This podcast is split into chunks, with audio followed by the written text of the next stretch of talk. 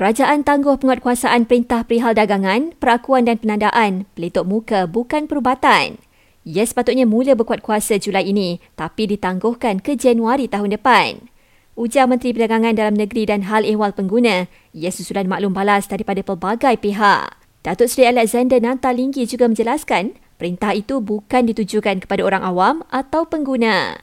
Kesalahan kalau ada tidak ada kaitan dengan pengguna. Pengguna tidak akan kena apa-apa denda. Cuma undang-undang ini yang kalau ada kesalahan, denda besar adalah kepada pengimport dan pengilang. Jadi pengguna jangan risau.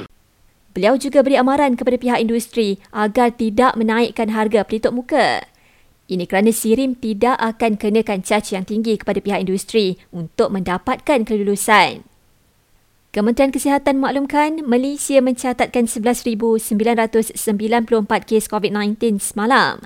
Lebih 16,000 pesakit pulih manakala 36 meninggal dunia.